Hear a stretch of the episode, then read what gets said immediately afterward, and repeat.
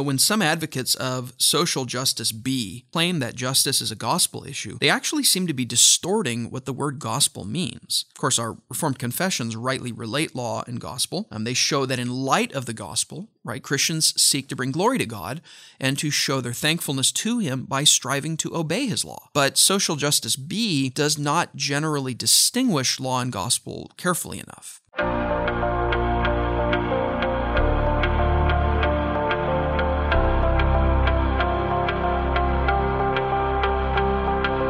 A happy American Thanksgiving to all of our U.S. listeners. I want to welcome you and all of our other faithful listeners to Mid America Reformed Seminary's Roundtable podcast. This is a broadcast where the faculty of Mid America discuss Reformed theology, cultural issues, and all things seminary. You're listening to episode 108, and I'm Jared Luchabor. Thank you for tuning in.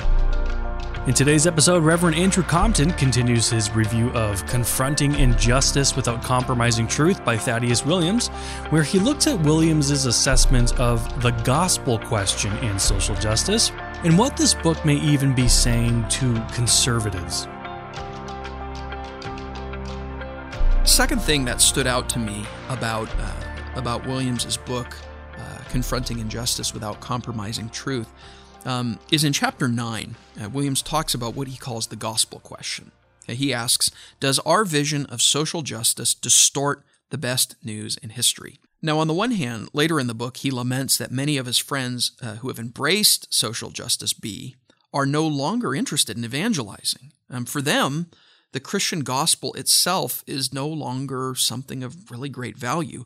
And, and actually, what's, what's quite interesting is that um, another recently published book, this one by sociologists George Yancey and Ashley uh, Quosigk, um, they have published on the fact that so-called progressive Christians are um, are different from so-called conservative Christians um, in that they're they're more interested in spreading their beliefs about a humanistic ethic of social justice than they are about trying to urge people of other religions um, to embrace the truths of Christianity. Fascinating new book. We can't do that here, but uh, their new book is called One Faith No Longer.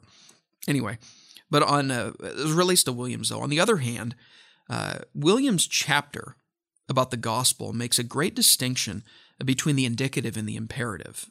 This um, he, he really unpacks the difference between gospel and law. So when some advocates of social justice B um, claim that justice is a gospel issue, they actually seem to be distorting what the word gospel means.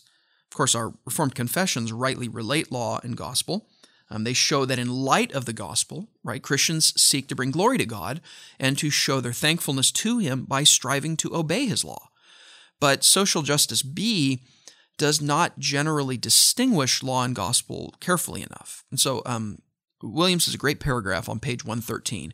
He says So, what happens when we make social justice not a mark of consistent Christian living, but a requirement of the gospel itself? Consider the tens of millions of victims of modern day slavery.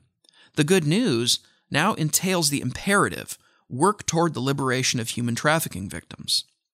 On this scheme, you are saved by God's grace through Christ, plus your efforts to end modern slavery. And herein lies the existential conundrum. How could we ever know if we had done enough to end this violent, dehumanizing practice to be saved? There's a qualitative difference between fighting the injustice of slavery to become saved versus fighting the injustice of slavery because you are saved. If we confuse the gospel the indicative announcement of the salvation accomplished on our behalf through the death and resurrection of Jesus, if we confuse that with the imperative to help human trafficking victims, then the good news is no longer good news. We find ourselves right back in the hopeless plight of works based righteousness. It's a great quote. I was struck uh, a few years ago, a minister friend of mine told me that another minister in his denomination stood up at one point in a meeting and declared, I am not a gospel minister. I am a justice minister. Now, if, if we were to read that most charitably, maybe he's he was put that that minister was pushing back against a narrow version of the Christian faith that sees Christ's work as as merely a way to get individual souls saved from hell. Right? He he may have wanted to show that greater um, cosmic re- redemptive new creation goal and that God had in mind uh, in redemption and that God accomplished in the resurrection of the Son. Um, but but notice how that language though um, of saying, I am a justice minister. Notice how that actually works at cross purposes to the Bible's own gospel message. I mean, look what um, look what Williams says on page 114. He says, In a culture gripped by a social justice B mindset, we find ourselves in the same unwinnable game. Social justice B professor Richard Day speaks of our infinite responsibility, by which we can never allow ourselves to think that we are done, that we have identified all of the sites, structures, and processes of oppression out there or in here inside our own individual and group identities. And look how Williams um, like analyzes that comment by Richard Day. He goes on to say, "Do you see how this becomes a game no one can win? If everything is unjust all the time, since social justice B interprets all inequality as injustice, we end up in the chronically frazzled state of mind well described by an ex radical who said, Infinite responsibility means infinite guilt, a kind of Christianity without salvation. To see power in every interaction is to see sin in every interaction. And all that the activist can offer to absolve himself is Sisyphean effort until burnout. Remember, Sisyphus was the one, uh, right, pushing the rock up the hill, uh, and it const- just constantly falling back on him. Williams also draws attention to how the creator creature distinction, right, something that's that's stressed by reformed theology, how the creator creature distinction is missing in social justice B and how that too has a devastating effect. He says on page 116, social justice B offers no grace, no forgiveness, no open doors to paradise. Why? Because it ignores the most important distinction there is the creator creature distinction. At the top of a Christian worldview, we find a creator who is not only just, the ultimate standard by whom all our actions must be judged, but also the justifier of his creatures. Citing Psalm 103, verses 8 to 10, the Lord is merciful and gracious, slow to anger, and abounding in steadfast love. He will not always chide, nor will he keep his anger forever. He does not deal with us according to our sins, nor repay us according to our iniquities. Williams goes on um, says, What happens if we erase the creator creature distinction? Instead of standing before a quick to forgive creator, we stand before our fellow creatures. Instead of having a God uh, willing to take the nails in our place, we face a quick to anger mob, ready to drive digital nails to crucify us for every sin against its ever evolving standards of righteousness. So again, a powerful, uh, powerful uh, thing that he also uh, gives us in this book is that that careful distinction between law and gospel. Third thing, though, that stood out um, in this book is that even though confronting injustice without compromising truth is highly critical of social justice B, and, and though it's quite conservative in many of its theological and political formulations. In fact, I mean, I'd say it's conservative in all of those formulations and, and political uh, types of things. At the same time, it's not a book that's trying to excuse Christians who are insufficiently attentive to injustice, um, nor, nor is it letting conservatives off the hook. Okay? The, the majority of his critique is against progressives, but that's because social justice B is, is chiefly a progressive movement. And by critiquing that movement so extensively, he's understandably critiquing progressivism quite extensively. Um, but the fact that he does offer some important critiques of conservative errors and conservative idols, I think makes this a really balanced and important work for, for Christians to read. Right? There is racism, there is true injustice, uh, and there are ways that the ordinary Christian can be an agent of change in those very situations. Uh, for example, on page 29, he writes this The political right has its own idols. These include, but aren't limited to, stuff, solitude, sky, and the status quo. What he means by those are, are like um, stuff, meaning kind of cons- the consumeristic crony capitalist mindset that can that can take over. Uh, solitude, he's referring to that unhealthy individualism that that fails to consider how our choices affect others, that are, that isn't loving to others, but is is at, at root self-serving. Um, when he says sky, again, it's that that view of salvation as merely a sort of uh, a card to get individual souls out of hell. And when he says the status quo, he's referring to how we can um, fail to pay attention to important needs around us that we need to address. So he he sees these as as the idols of the right, and he notes too how um, how we as conservatives can often fail to listen to people who are suffering. Right? Sometimes conservatives start hearing stories of prejudice and, and partiality, and they right away dismiss those as, as like woke propaganda. Um, page 140 um, cites a blog post by a black Christian hip hop artist, Shai Linne, that was heavily shared on the internet right after George Floyd. And, and Linne drew um, some critique for this at the time because people felt he was jumping on board the grievance train and he was buying into progressive approaches to microaggressions and things like that. But I found it fascinating how Williams responds to the Shai Linne story. He says, Why should we listen to such heartbreaking lived experiences? Why take them seriously? Because we're Christians. Because we worship the God who told Moses at the burning bush, I have surely seen the affliction of my people who are in Egypt and have heard their cry. Right? This is the same God who says of the oppressed, I will surely hear their cry, and if he cries to me, I will hear, for I am compassionate. William says, God listens, and so should we. Now, of course, um, having said this, and, and I'm not trying to weigh in on Shai Linne's statement as such, I think plenty could be said about that, plenty has been said about that, but, but having said all this, Williams does note that social justice B versions of listening often cause more harm to oppressed people. Now look, he says this. We're still on page 140, but he says this is where tribes thinking. By the way, when he, he uh, tribes thinking is sort of an acronym and that Williams uh, uses to describe the woke approach. He says this is where tribes thinking becomes attractive to many Christians today. It markets itself as stepping into the painful lived experiences of the oppressed. But genuine Christian listening is not the same as hearing lived experiences in a social justice B kind of way there are important differences. I, man, I wish we had time to talk through this section because it's incredibly insightful.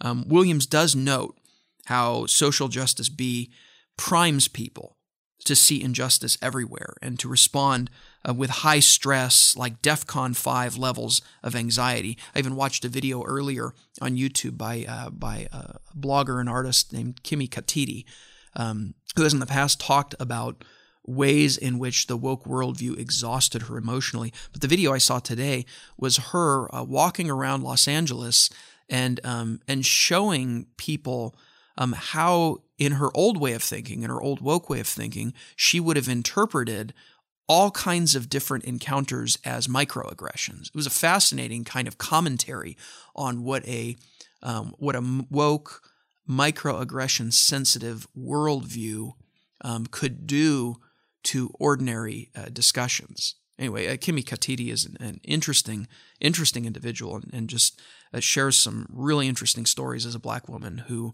um, has left the woke mindset. In a lot of ways, she is a lot like the people uh, who contribute to the end of Thaddeus Williams's chapters. But that's a bit of a side note. Williams does note, right, how social justice B can prime people uh, in this way.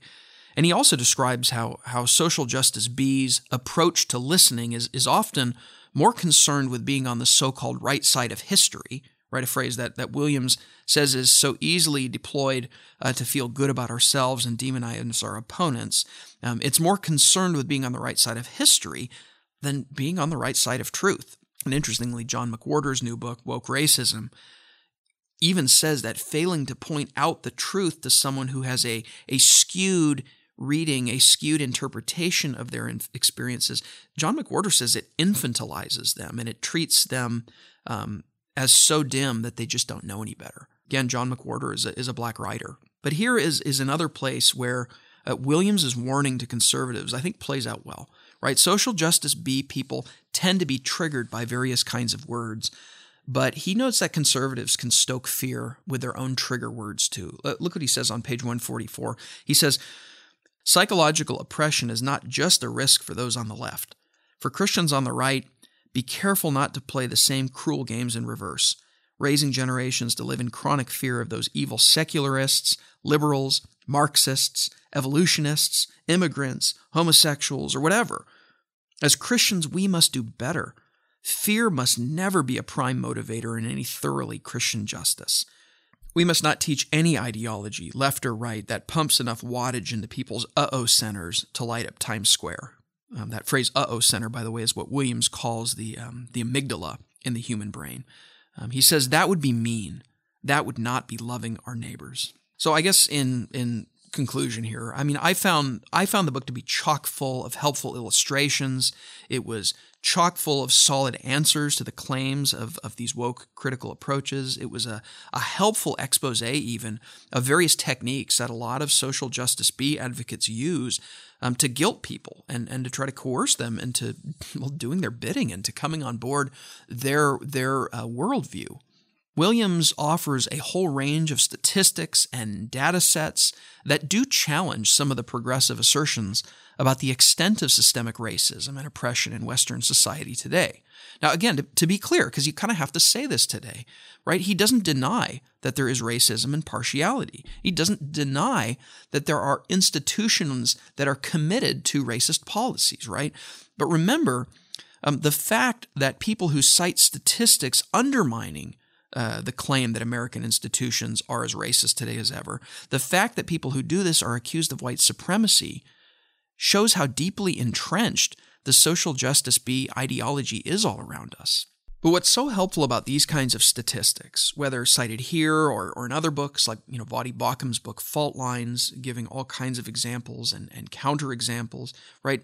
What's so valuable is that they help us to stay focused on real injustice, real racism, quantifiable partiality, real lovelessness that exists in communities and organizations and churches and cities. And at the end of the day, um, what makes this such a great book is that really is Williams's goal that Christians be equipped to confront injustice. Right? It's significant he didn't just call his book a critique of social justice B.